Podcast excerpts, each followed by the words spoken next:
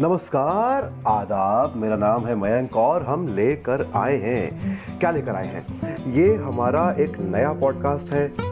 यहाँ पे हम लगभग लगभग सब कुछ एनालाइज करने वाले हैं। और इसलिए इसका नाम क्या है? नाम है इसका एनालाइजिंग एवरीथिंग बाय मयंक। जी हाँ मैं मयंक हूँ। मैं आपका साथी रहूँगा इस पॉडकास्ट में और मैं लगभग हर चीज़ का विश्लेषण करने वाला हूँ। यानी कि वो साहित्य हो या समाज हो, यानी कि लिटरेचर से लैंग्वेज तक सोसाइटी से सिनेमा तक पॉलिटिक्स से जो है फिलोसफी तक और स्पोर्ट्स से लेकर साइंस तक म्यूज़िक हो, कुछ भी हो, जो भी कुछ हमको लगेगा एनालाइज करने लायक है। हम उसके बारे में बात करेंगे एनालाइज करेंगे।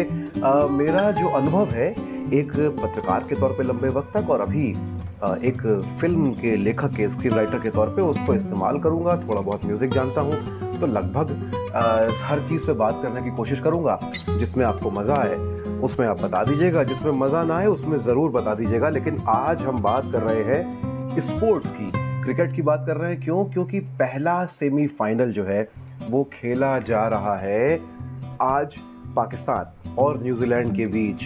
तो क्या होने वाला है? उसके पहले रात को जो है वो भूकंप के झटके आए, पूरे उत्तर भारत में आए, नेपाल में आए और खबर अभी यह है कि नेपाल में छह लोगों की जान भी चली गई है।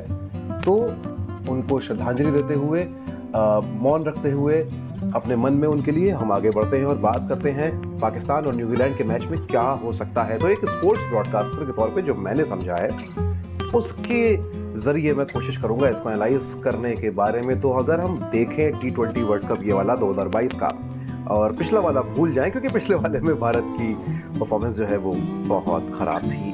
तो न्यूजीलैंड ने शुरुआत तो अच्छी की थी, लेकिन सुपर स्टेज जो सुपर ट्वेल्व स्टेज थी, उसका एंड होते होते पाकिस्तान लगातार अपनी परफॉर्मेंस को रिफॉर्म करता चला गया। लेकिन एक चीज़ दोनों में कॉमन है। क्या कॉमन है? दोनों के ही जो कप्तान हैं उनका परफॉर्मेंस जो है, वो बहुत खास नहीं रहा है।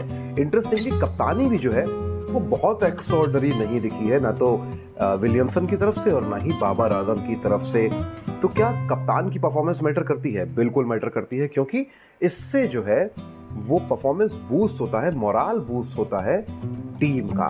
तो वो चाहे रोहित शर्मा हो और परफॉर्म ना कर पा रहे हो, और चाहे वो केन विलियमसन और बाबर आज़म परफॉर्म ना कर पा रहे हो तो टीम के मोराल पे इसका असर तो पड़ता ही है। लेकिन अगर हम बात करें टी ट्वेंटी क्रिकेट में खिलाड़ी कौन सा बेहतर है तो एक बात तो पक्की है कि बाबर आज़म किसी भी दिन 20 हैं। विलियमसन के मुकाबले फ़िलहाल अभी की सिचुएशन हम देखें तो और हमको पता नहीं है कि बाबर आज़म कब फॉर्म में लौट पाए आएँगे। साथ ही साथ टी ट्वेंटी क्रिकेट में एक बहुत इंपॉर्टेंट चीज़ है, जिसको हम कहते हैं स्ट्राइक रेट उसमें बाबर आज़म जो है वो बेहतर है हर हाल में केन विलियमसन से। लेकिन कप्तानी में विलियमसन जो है, वो कमतर नहीं है।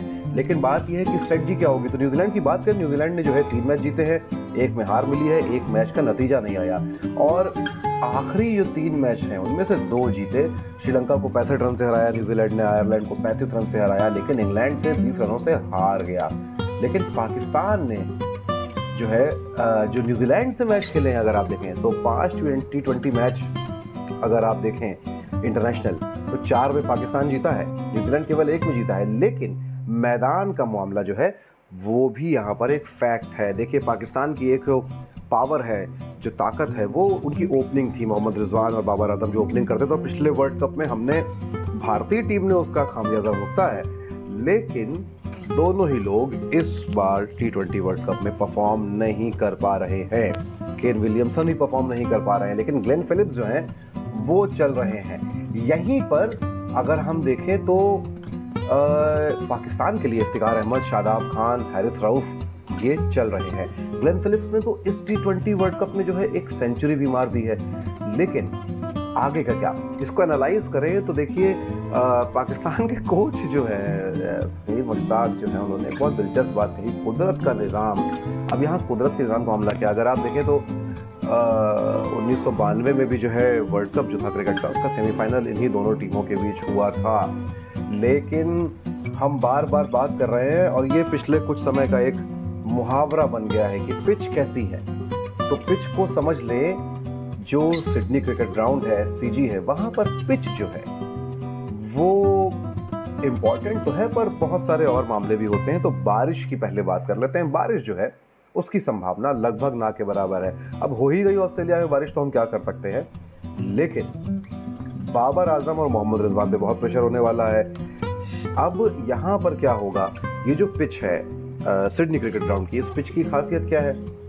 बाउंस और तमाम और बात होती है। तो लेकिन अब इसमें क्या मज़ेदार बात है कि आ, टीम्स जिन्होंने सिडनी क्रिकेट ग्राउंड में अब तक मैच खेले हैं तो छः में से पाँच मैच जो हैं एस पर जो इस वर्ल्ड कप के खेले गए हैं सिटी में, उसमें से पाँच मैच उस टीम ने जीते हैं जिसने पहले बल्लेबाजी की है। लेकिन बहुत दिलचस्प बात क्या है?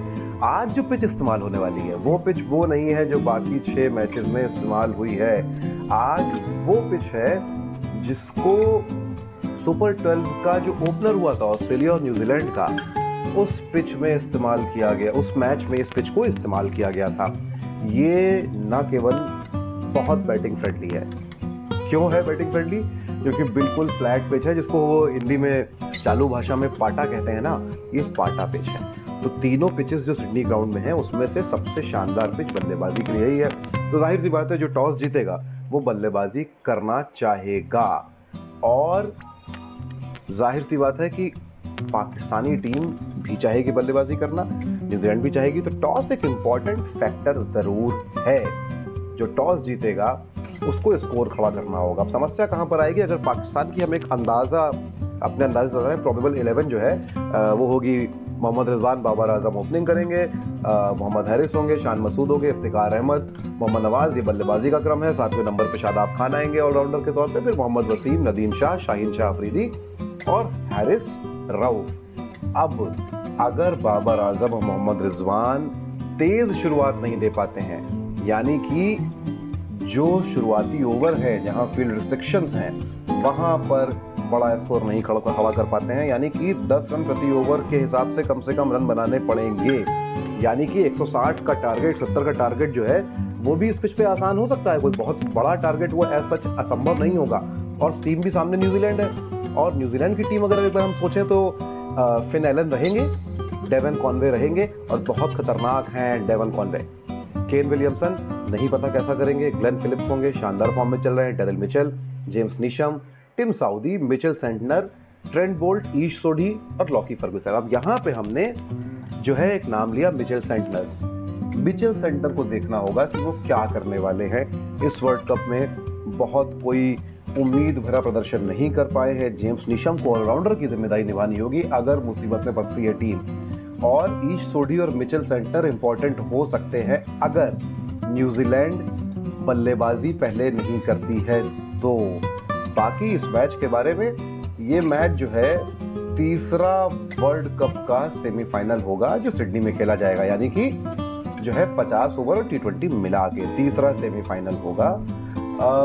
उसके अलावा जो है इस वर्ल्ड कप में अगर आप देखें तो पाकिस्तान की शुरुआत हमेशा धीमी रही है पावर प्ले में।